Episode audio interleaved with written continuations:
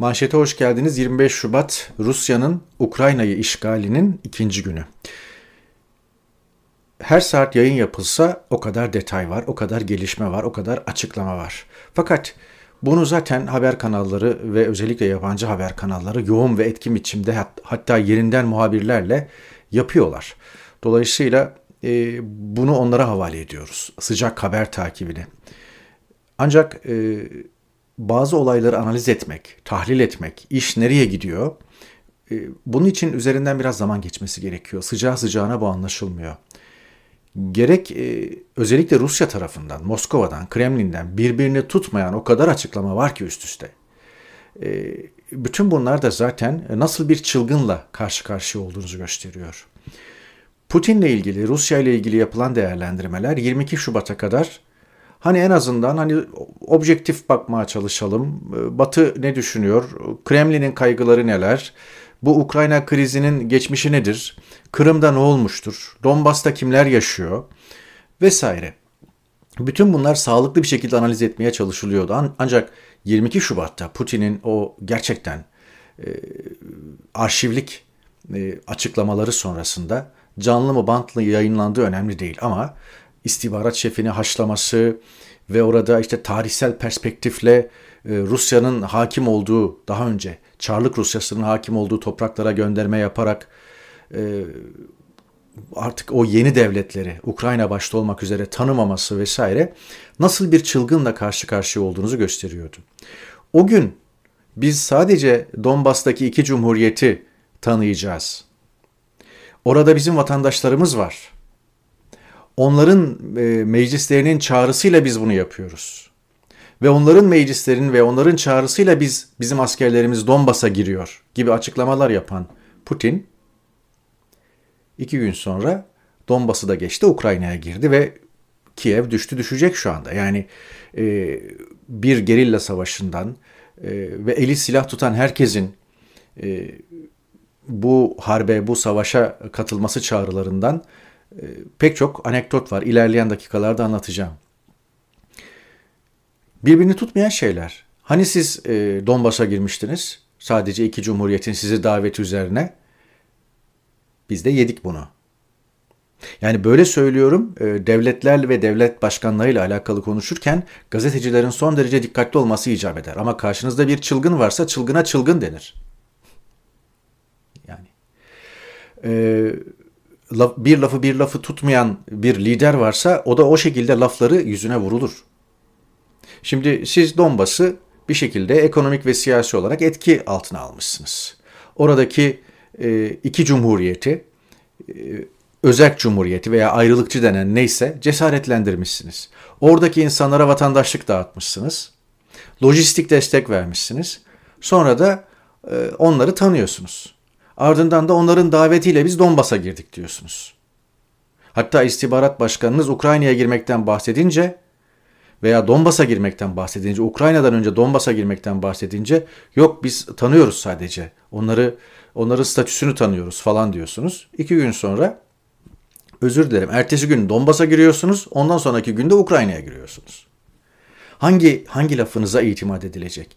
Ee, diyorsunuz ki işte NATO, yayılmacı NATO işte Ukrayna'yı almayacağını söylesin vesaire diyorsunuz. Ben yani ben de iddiamdan vazgeçerim falan gibi şeyler söylüyorsunuz.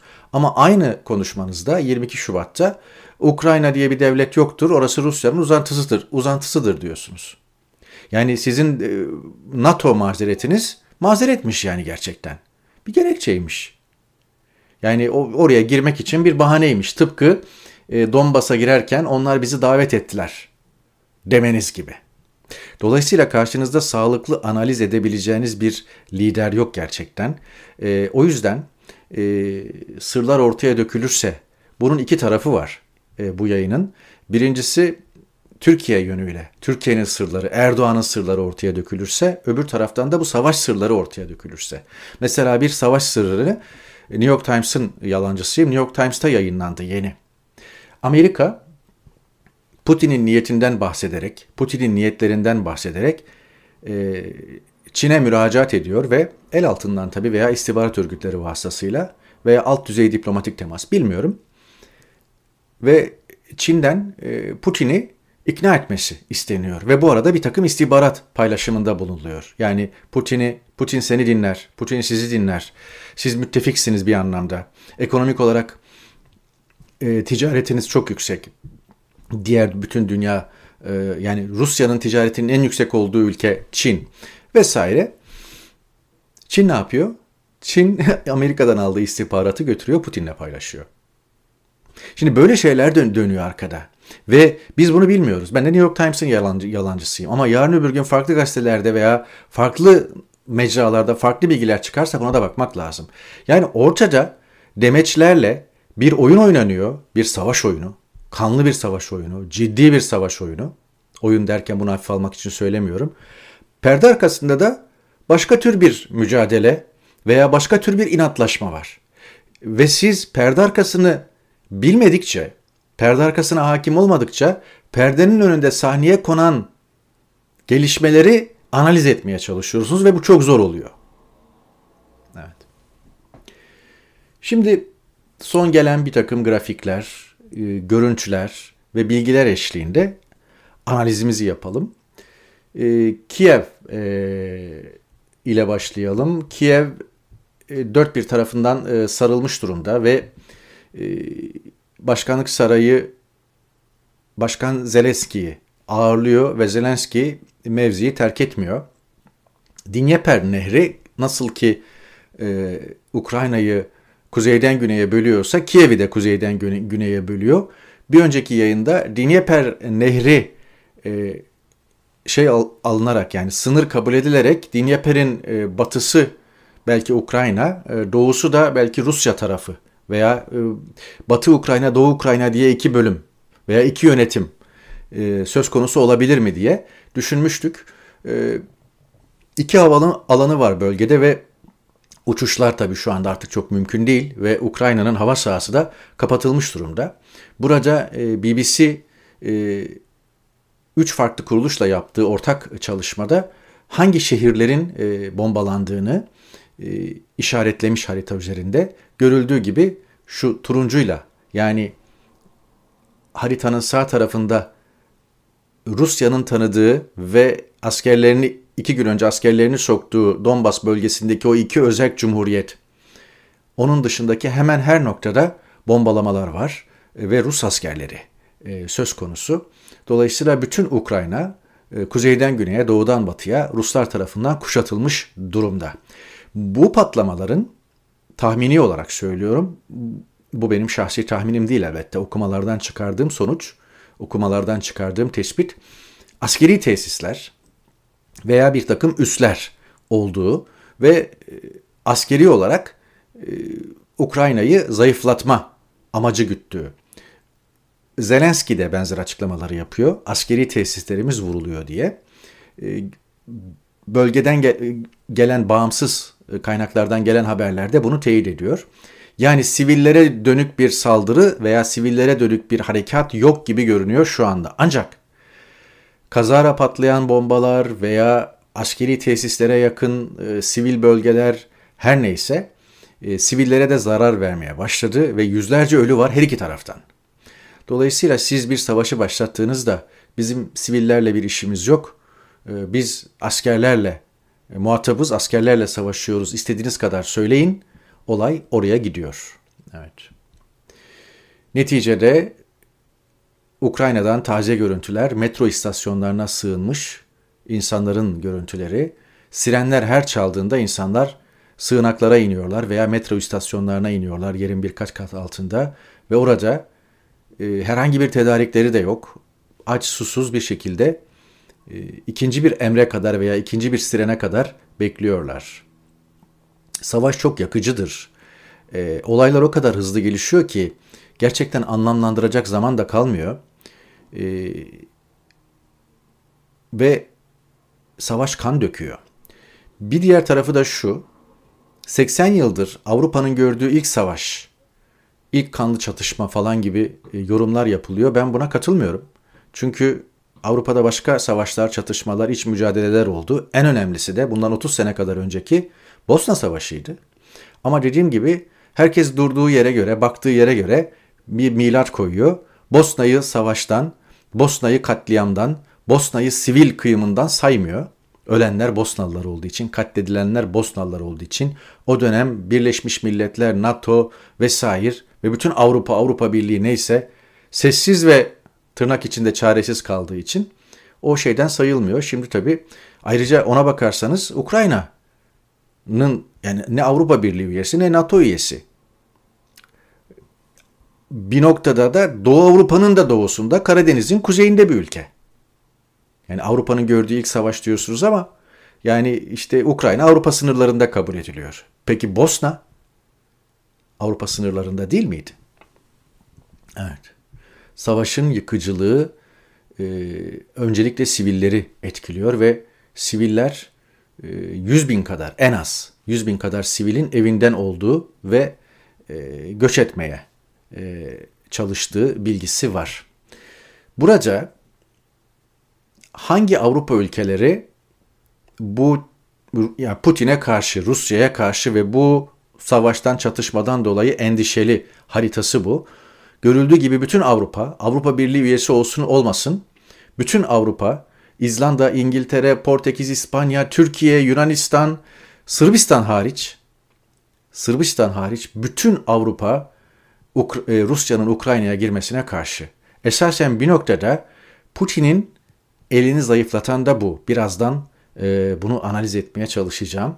Bu karikatür e, dolaşımda e, esasen bir, bir, bir noktada da bu bir e, Amerika-Rusya savaşı. Yani Rusya muhatap olarak NATO'yu esasen NATO'nun arkasındaki Amerika'yı e, kabul ediyor ve e, Amerika'nın, Washington'ın, Beyaz Saray'ın tepkilerini gözlüyor yine Avrupa'da da bir numaralı hasım olarak İngiltere'yi bellemiş durumda ki zaten Rusya İngiliz uçaklarını hava sahasını da kapattı, havalimanlarını da kapattı. İngiltere'de misilleme yaptı. Aynı şekilde Rus uçaklarını havalimanlarını kapattı ve e, İngiltere ve Amerika ile ciddi bir hesaplaşma var. NATO özelinde e, Putin e, Biden'ı muhatap olarak kabul ediyor. Peki Biden ne yapıyor? Ya da Amerika ne yapıyor? Amerika işte ilk karikatürde, en tepedeki karikatürde e, diyor ki işte efendim sınırı geçme sonuçlarına katlanırsın. Ortadaki karikatürde sınırı geçiyor Putin. Son derece ciddiyim. Yani konuşmaya devam ediyor. Son derece ciddiyim Putin yani Vladimir yapma bunu falan. Putin devam ediyor. Bir adım daha atarsan falan diye arkadan Amerika e, bağırmayı, bağırmayı sürdürüyor ve bu eleştiriliyor. Yani Batı, NATO, Avrupa Birliği ya da işte Batı liderleri, Avrupa liderleri sadece konuşuyorlar. Putin'i seyrediyorlar. Putin de ilerlemeye devam ediyor. Haksız mı bu karikatür? Hayır pek haksız değil. Şimdi bu karikat e, bu harita e, NATO e, Avrupa yani Avrupa'daki e, NATO üyelerini gösteriyor. E, görüldüğü gibi renk koyulaştıkça son dönemde üye olan ülkeler dikkat çekiyor. Daha böyle gri olan, rengi açık olan ülkeler daha eski üyeler. Görüldüğü gibi Doğu Avrupa yani Estonya, Letonya, Litvanya, Polonya, aşağı doğru Romanya, Bulgaristan NATO'ya en son katılan ülkeler. Türkiye'den de sonra katılan ülkeler. Şimdi bu yayılmacılık olarak değerlendiriliyor. Bir yönüyle doğru. Fakat bir yönüyle de NATO bu ülkeleri işgal etmiş, kendine bağlamış, işte silah çekmiş, ağır yaptırımlarla sınamış, bize katılmazsanız sonunuz berbat olur falan demiş değil. Yani bu ülkeler NATO'ya e, kendi kamuoyunun, kendi siyasetçilerinin, oy almış siyasetçilerinin de desteğiyle gönüllü olarak girmişler. Estonya'nın kadın başbakanı iki gün önce BBC'ye bağlandığında daha söze girerken son derece endişeliyiz Ukrayna'da olan gelişmelerden biz bir NATO üyesiyiz, biz bir Avrupa Birliği üyesiyiz falan diye lafa girdi konuşuyor. Yani bununla bunu sahipleniyorlar ve bu bu kimliği vurguluyorlar ki yani yalnız değiliz. Aynı şey Letonya, Litvanya, Polonya, Romanya, Bulgaristan içinde geçerli. Yani NATO'ya e, yani NATO ne bileyim bir böyle bir silahlı kuvvetler birliği gibi toplanın şuraya şurayı basıyoruz, toplanın şuraya gidiyoruz, şuraya yayılıyoruz, şuranın içlerine doğru gidiyoruz. Hadi bakalım NATO seferleri başlıyor falan gibi bir örgüt değil. Aynı zamanda dediğim gibi bu örgütler tıpkı Avrupa Birliği'nde de olduğu gibi müracaat ediyor. üyelik başvurusu alınıyor, üye oluyor vesaire kendine göre NATO'nun da Avrupa Birliği'nin de ayrı ayrı prosedürleri var. Evet. Görüldüğü gibi dört bir taraftan Ukrayna ateş altında. Olay sadece Donetsk ve Lugansk'la sınırlı kalmadı. Donbas bölgesiyle sınırlı kalmadı. Bu kare de sembol bir kare. Hasar görmüş bir binada e, yaralanmış bir öğretmen. Bugün bütün İngiliz, İngiliz gazetelerinde bu kadının e, fotoğrafları vardı, sözleri vardı. Evet. Bir anlamda Ukrayna mücadelesi e, Putin'le Biden'ın e, mücadelesi gibi de algılanabilir. Şöyle ikilemler var, şöyle sıkıntı var. Öncelikle oradan başlamak istiyorum. Yani kavramları yerli yerine oturtmamız lazım. Bir şeye sözde derken, bir şeye harekat, operasyon veya işgal derken baktığınız tarafa göre kelime seçmeyeceksiniz yani. Yine toprak bütünlüğü deniyor mesela. Ukrayna'nın toprak bütünlüğü, Suriye'nin toprak bütünlüğü yok mu diye sorduğunuzda orada sus pus. İşte efendim e, benzer bir şekilde işgal deniyor. E sen peki Suriye'ye girdiğin aynı şey değil mi? O harekat, barış harekatı, barış pınar harekatı. Dediğim gibi kelimeleri doğru yerine oturtmak lazım. Yine Bosna Savaşı'nda ne diyordu? Halkların kendi kaderlerini tayin etme hakkı. Bosna bir halktır ve Bosna halkı kendi kaderini tayin etme hakkına sahiptir. Ben bir halkım, ben bir devletim, benim bir anayasam, benim bir devlet başkanım, benim bir ülkem, benim bir vatan topraklarım, sınırlarım vesaire hükümetim, parlamentom falan var ve ben kendi ülkemde e, kendi kurallarımla e, benzer idealler etrafında toplanmış, benzer kurallar bütünü etrafında toplanmış bir halk olarak hayatiyetimi sürdüreceğim bir devlet olarak. Türkiye'de o zaman bunu alkışlamıyor muydu? Hala da bunu savunmuyor mu? Aynı durum Ukrayna için de geçerli. Aynı durum Estonya, Letonya, Litvanya için geçerli olduğu gibi. Yani siz e, ya orası bir Rus toprağıdır, e, orası Rusya'nın uzantısıdır dediğinizde önünüze böyle Osmanlı haritası konulur. Osmanlı haritasına baktığınızda yani Ukrayna'nın bayağı bir bölümü zamanında Osmanlıymış. Balkanların tamamı Osmanlıymış. Kuzey Afrika Osmanlıymış. Suriye, Irak, Bakü'ye kadar olan bölge Osmanlıymış. Şimdi ne diyecek ee, Osmanlı'nın mirasçıları, varisleri? Buralar bizim uzantımızdı bir zamanlar. Dolayısıyla biz burayı tekrar ilhak ediyoruz. Öyle mi diyecekler? Yani bu komedi değil. Bu yani şu anda yaptığım analiz tuhaf değil. Bu analiz Putin'in argümanlarına argümanları karşısında önüne konulacak harita, önüne konulacak e, fotoğraf. Bugün bu asırda, bu çağda çok saçma. Ama öyle diyorsa sen de böyle diyeceksin. Ve bu kadar saçma. Yani biz Osmanlıyken buralar buralar buralar bizimdi, bizim uzantımızdı. Şimdi oralarda bizimdir. Oradaki devletleri de, oradaki liderleri de, oradaki halkların tercihlerini de tanımıyoruz. Evet. Böyle bir şey diyemezsiniz. Dememeniz icap eder. Yine antiparantez. Yani Türkiye'nin böyle bu kadar bölün şey Türkiye'nin diyorum dünyanın veya belli toprakların bu kadar bölünüp parçalanmasına da gerek var mı? Yerinden yönetim diye bir şey gelişti.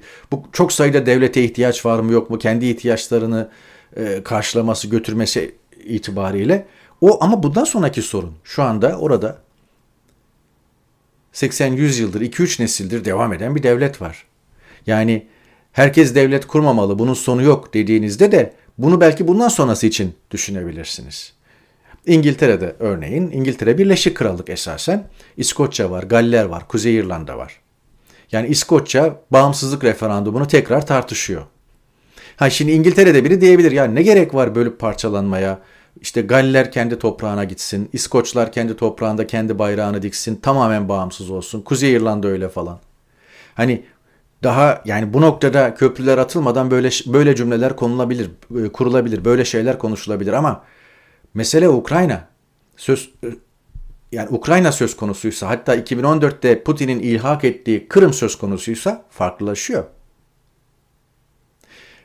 Ukrayna'da insanlar NATO istiyor. Ukrayna'da insanlar Avrupa Birliği üyesi olmak istiyor. Ukrayna'da insanlar Rusya'yı istemiyor. Putin yönetimini istemiyor.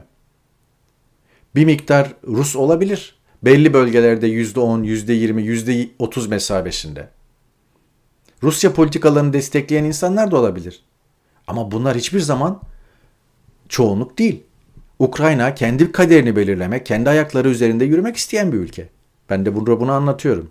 Ama dediğim gibi her zaman çifte standart var ve hep olacak.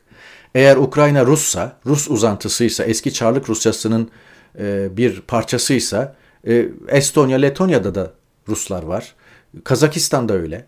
Kazakistan'da zannediyorum %20 Rus nüfus var. Kaldı ki zaten Kazakistan'da oradan hareketle e, Nazarbayev yönetimini devirdi. E, kendi Cumhurbaşkanını getirdi Putin. Yani Kazakistan'daki hareket dünya kamuoyu destekledi. En azından sesini çıkartmadı. Aynı şekilde Azerbaycan-Ermenistan olayında dünya tavır almadı. E, 2014'te Kırım'da dünya yüksek sesle bir şey demedi. E, dolayısıyla bütün bu adımlardan sonra e, sıradaki adım neydi? Ukrayna adımıydı. Putin de o adım attı.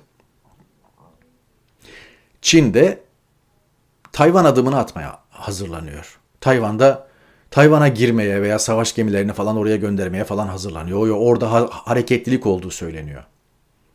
Şimdi örgütler de sessiz. Birleşmiş Milletler'e gidiyorsunuz, NATO'ya gidiyorsunuz.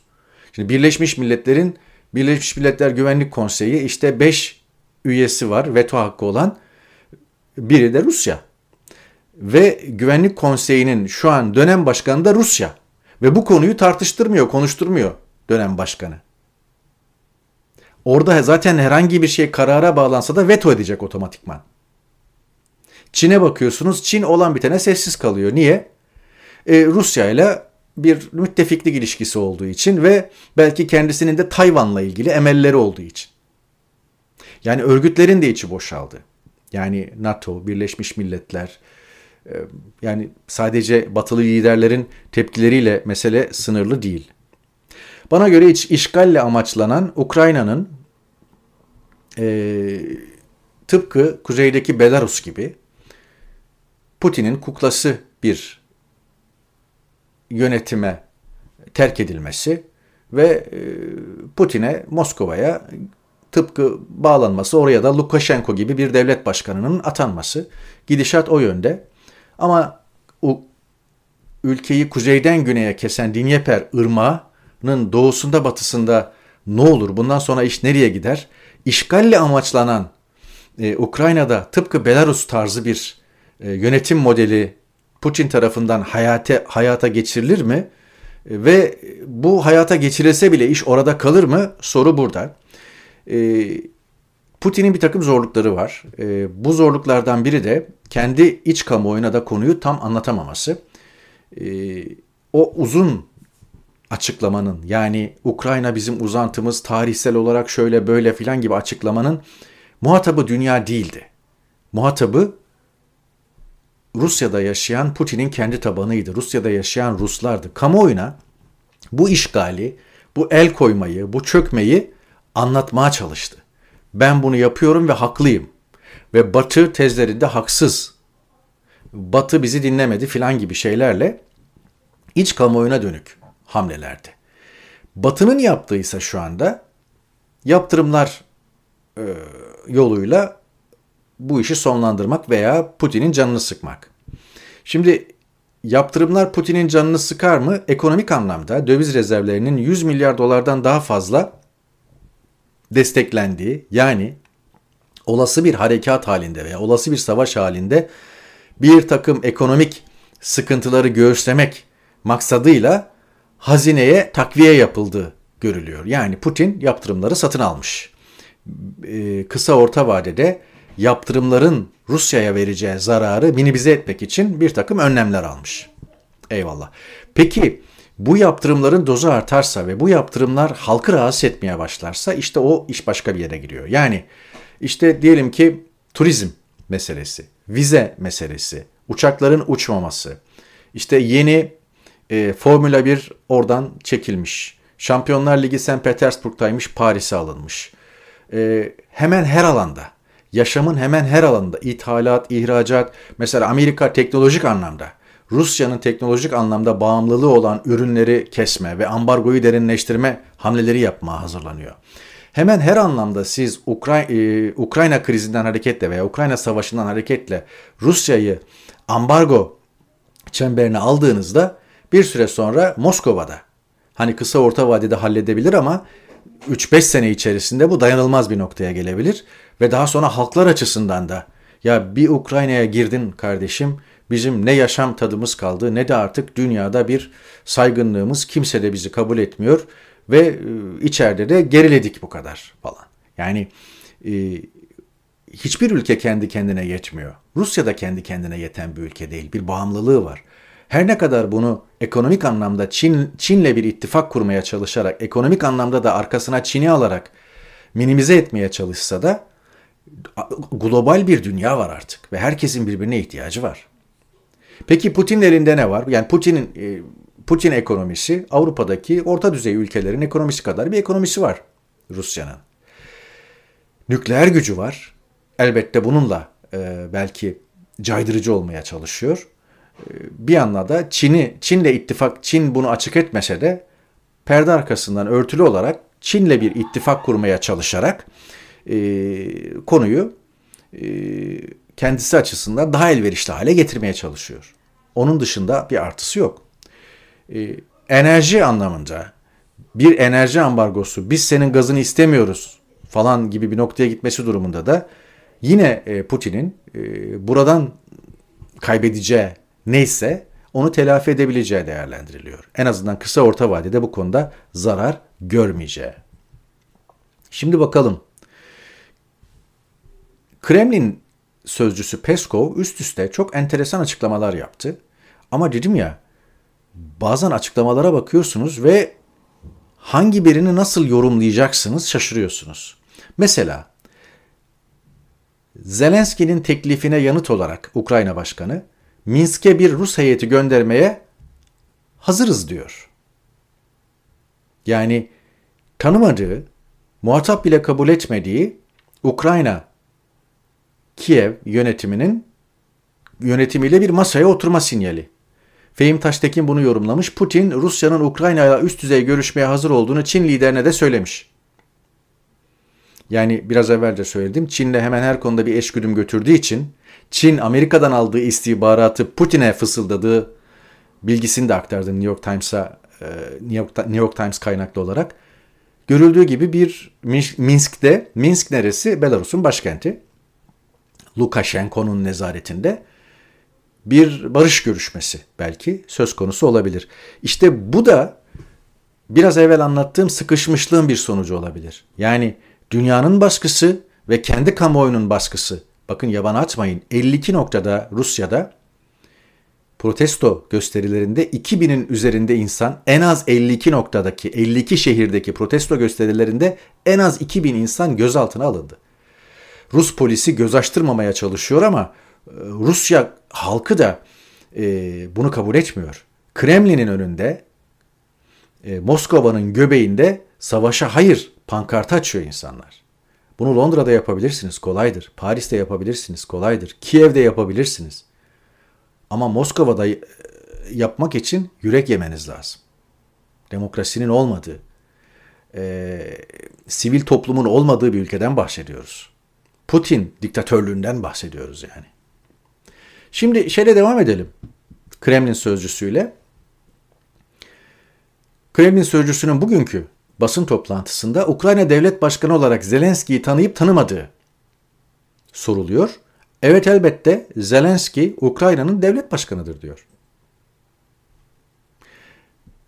Devamla bu Peskov'un yani Kremlin sözcüsünün iki gün önceki açıklaması harekat Ukrayna'yı Nazi yanlılarından ve Nazi ideolojisinden arındırana kadar sürecek diyor. Şimdi dedim ya her açıklama bir taraf bir telden çalıyor yani. Neye göre değerlendireceksiniz? Yani Kremlin'in tutarlı bir politikası, akşamdan sabaha, sabahtan akşama tutarlı bir açıklaması yok. Şimdi Nazi diyorsunuz Ukrayna'ya. Zelenski Yahudi kökenli. Yani Zelenski Nazi diyeceğiniz veya neo-Nazi diyeceğiniz en son insan. Ve aynı söylemi alıyorlar. Bugün Türkiye solcuları da kullanıyorlar. Bu Rusya'nın Ukrayna'yı neonazilerden arındırma harekatı diye. Türkiye solcularına hiç girmeyeceğim, sinirlenmek istemiyorum. Bu da Putin'in son açıklaması. Ukrayna Silahlı Kuvvetler personeline bir kez daha sesleniyorum. Ukrayna ordusuna oynuyor Putin. Neonazilerin çocuklarınızı, eşlerinizi ve yaşlılarınızı canlı kalkan olarak kullanmasına izin vermeyin. Yönetimi elinize alın. Bizim anlaşmaya varmamız daha kolay. Darbe çağrısı yapıyor. Zelenski'ye darbe yap. Ben diyor seninle anlaşırım. Ukrayna ordusuna oynuyor. Hangisi? Yani Minsk'te Belarus'ta Zelenski ile barış konferansı yapmaya mı çalışıyorsun? Yoksa Ukrayna ordusuna Zelenski'ye darbe yaptırmaya mı çalışıyorsun? Şu son getirdiğim 2-3 açıklama, arka arkaya getirdiğim açıklamalar son 48 saatte olanlar. Hangisi? Tabii Putin'i en çok cesaretlendiren, başta bir karikatür göstermiştim ya, Batı'nın yaptırımlar dışında fiziki bir tepki göstermemesi. NATO Genel Sekreteri Ukrayna'da NATO gücü yok, gönderme planımız da yok dedi. Ama en sert açıklama e, Boris Johnson'dan geldi. Onu e, ekrana getireceğim. Sonra biraz evvel e, hızla geçtiğim grafiklere tek tek bakacağım. İngiltere Başbakanı Johnson Putin için Putin'in işgali için bu iğrenç ve barbarca teşebbüsü fiyaskoyla sonlanmalı diye konuştu.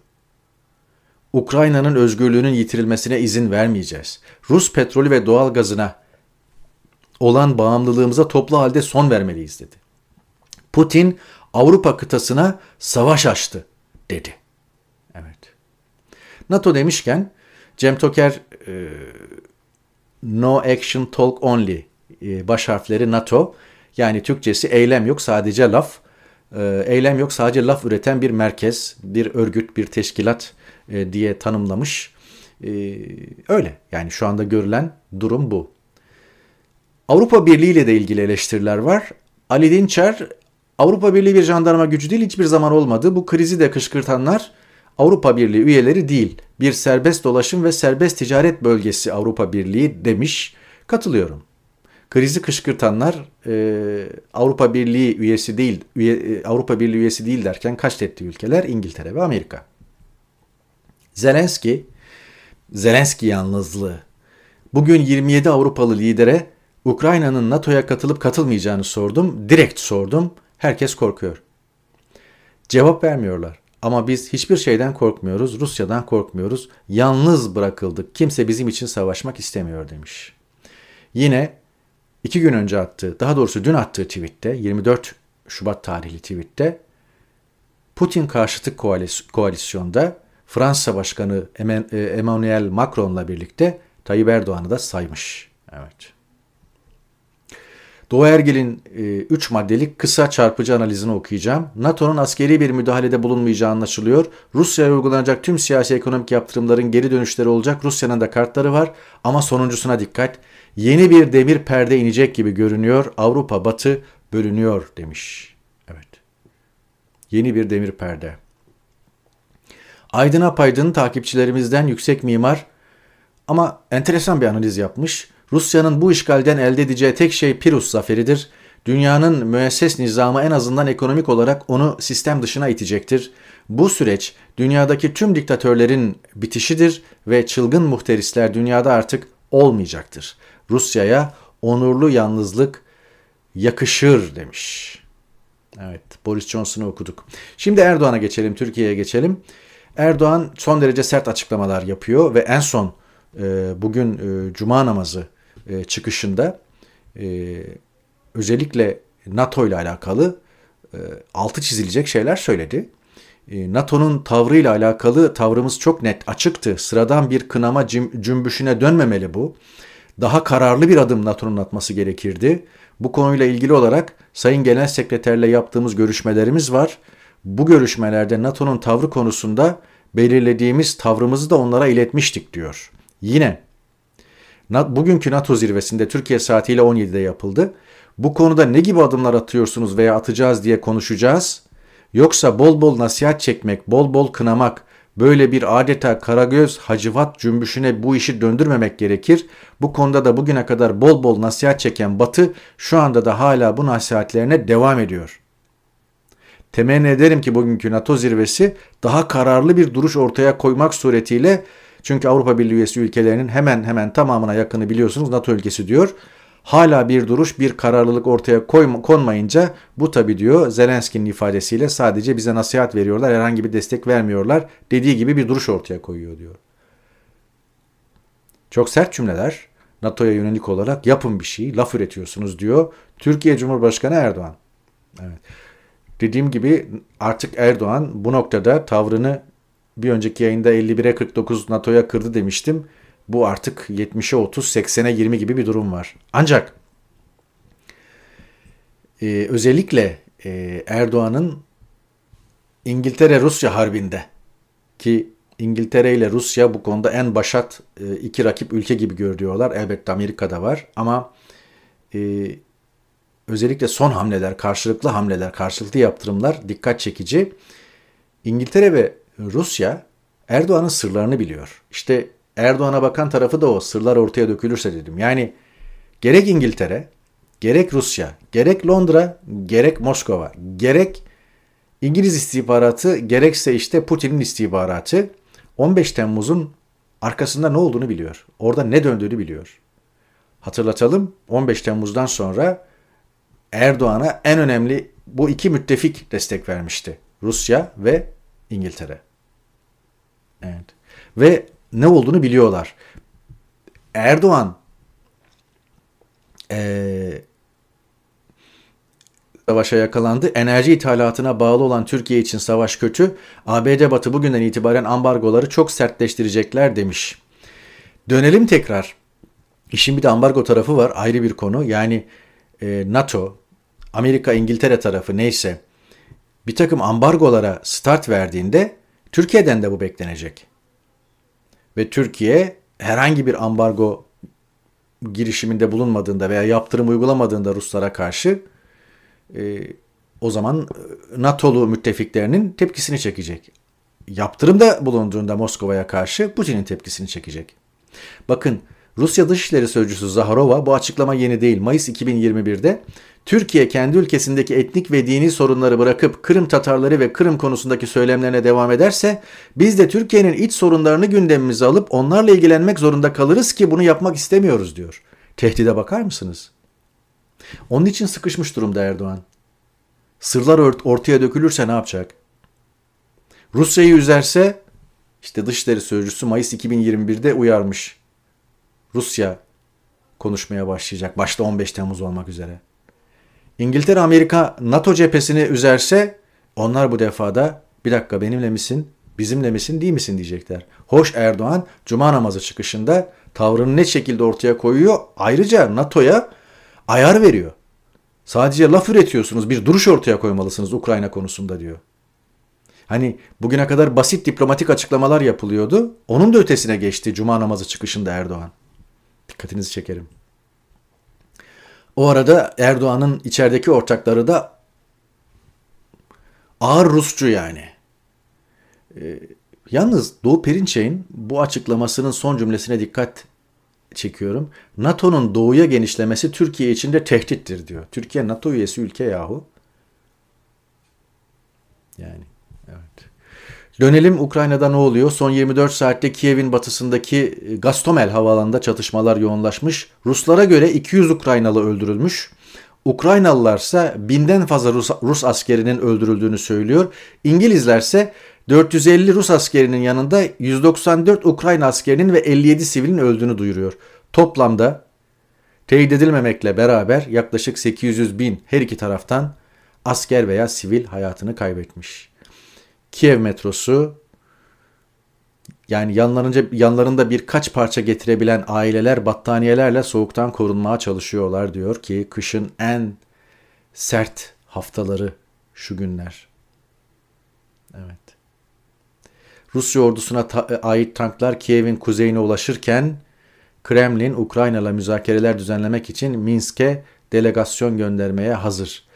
Yani en azından şu sivil e, yani sivil katliamı veya sivil mağduriyeti ve başlayan ciddi bir gö- yani milyonlarca Ukraynalı'nın Polonya, Macaristan üzerinden Avrupa'ya akını söz konusu ve bu çaresizlik göçü yani e, bilinçli bir göç değil, savaştan kaçış, Ruslardan kaçış, Rus askerinden kaçış. Uma, umarız ki ve umarız ve umu, e, umarız ki ve umulur ki böyle bir zirve toplansın ve bu iş sulh içinde hallolsun. Çünkü aylarca, yıllarca devam edecek gerilla savaşının işaretleri var. Ee, Ukrayna televizyonunda Molotov kokteyli yapım, yapımını gösteren içerikler yayınlanıyor. Ee, tüm siviller orduya katılmaya, Rusya'ya karşı silahlanmaya çağrılıyor. Yaş sınırlaması yok deniliyor. Bakın bu fotoğraflar güncel. Zelenski Rusya eninde sonunda çatışmaların ve bu işgalin nasıl durdurulacağı konusunda bizimle konuşmak zorunda kalacak diyor. Neye dayanarak? Silahlandırdığı insanlara dayanarak. O arada siz bölgedeki insanlarınızı kurtaramamışsınız. Eser Karakaş THY sitesinde tek yön Kiev İstanbul bilet fiyatının 370 dolar yani 5000 liradan fazla olduğunu yazmış. Diyelim Ukrayna konusu bitmez. 41 dakikayı geride bıraktık. Bu e, bizim normal süremizi aşan bir süre. Ondan dolayı hızla e, kesiyorum efendim. Bir iki notum var. E, iç siyasete hiç bakamadık bu hafta. Zaten iç siyasette de bir şey olduğu yok. Ama hafta sonu Millet İttifakı'nı oluşturan unsurlar bir araya gelecekler ve güçlendirilmiş parlamento manifestosunu yayınlayacaklar veya mutabakat metnini yayınlayacaklar. Takip eder, sonuçlarını konuşuruz. Ancak burada AKP Grup Başkan Vekili Özkan'a HDP'yi masaya almayarak onun terörle bağlantısını kabul etmiş oldular diye konuşan AKP Grup Başkan Vekiline Saadet Partili Hacı Murat Uzgur güzel cevap vermiş. Sizi de almadık diyor. Evet, çok güzel bir e, tweet mesajı. Bir diğer notum İlker Başbuğ hakim karşısına çıktı. Detayını vermeyeceğim bakar bulursunuz ama daha çok değil birkaç sene önce CNN Türk'te Ahmet Hakan'ın yayınında yargı harika işler yapıyor diyordu İlker Başbuğ. Acaba hala aynı şeyleri düşünüyor mu? Dediğim gibi işinize geldiğiniz kararlarda yargıyı alkışlandı, alkışlamak, yüreklendirmek, işinize gelmeyen konularda da yerin dibine batırmak ve baktığınız pencereye göre pozisyon almak Türkiye'ye özgü bir konu ama bunları terk etmemiz gerekiyor.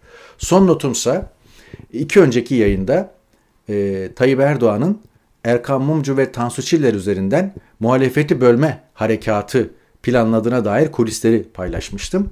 Erkan Mumcu orada da gene e, medyada geçen bilgilere dayanarak Erkan Mumcu'nun Aralık ayında sarayda Erdoğan'la bir görüşme yaptığını e, anlatmıştım. Erdoğan'ın böyle böyle bir e, amacı, böyle böyle bir niyeti olabilir diye. Erkan Mumcu yaptığı açıklamada saraya gitmediğini, tamamen rastlantı icabı bir yerde karşılaştıklarını, Happy Top'u iki dakika ayaküstü görüştüklerini söylüyor. Önemli işleriniz vardır, zamanınızı ziyan etmeyin deyip ayrıldım diyor. E, tahminle hareket ediliyor diye de yorumlamış. Ben de e, o açıklamalarımı Erkan Mumcu'nun Erdoğan'la Aralık ayında sarayda görüştü kulisine e, atfen yaptığım analizimi e, Erkan Mumcu'nun bu açıklamasına itimat ederek düzeltiyorum, tasih ediyorum. Erkan Mumcu Erkan Mumcu'yla bir görüşme, bir zirve, ona bir parti kurdurma, muhalefeti bölme, böldürme vesaire gibi bir e, ihtimali, Erdoğan'ın böyle bir niyetini Erkan Mumcu doğrulamıyor. Görüşmenin nasıl olduğunu da bu şekilde açıklıyor efendim. Diyelim ve manşeti noktalayalım. Bazı manşet takipçileri için, düzenli takipçiler ve müdavimlerimiz için bu süre e, mutluluk vermiş olabilir ama beni mutlu etmedi. Ukrayna krizi veya Ukrayna savaşından hareketle 45 dakikayı bulmuş olabiliriz. Mazur görün. Yoksa normalde 20-25 dakikayı aşmamaya çalışıyorum. İyi hafta sonları sıcak gelişmeler olursa, önemli bilgiler olursa, yayın yapmamızı gerektirecek bir durum olursa biz yine burada olacağız. İyi hafta sonları pazartesi günü görüşmek umuduyla. Hoşçakalın.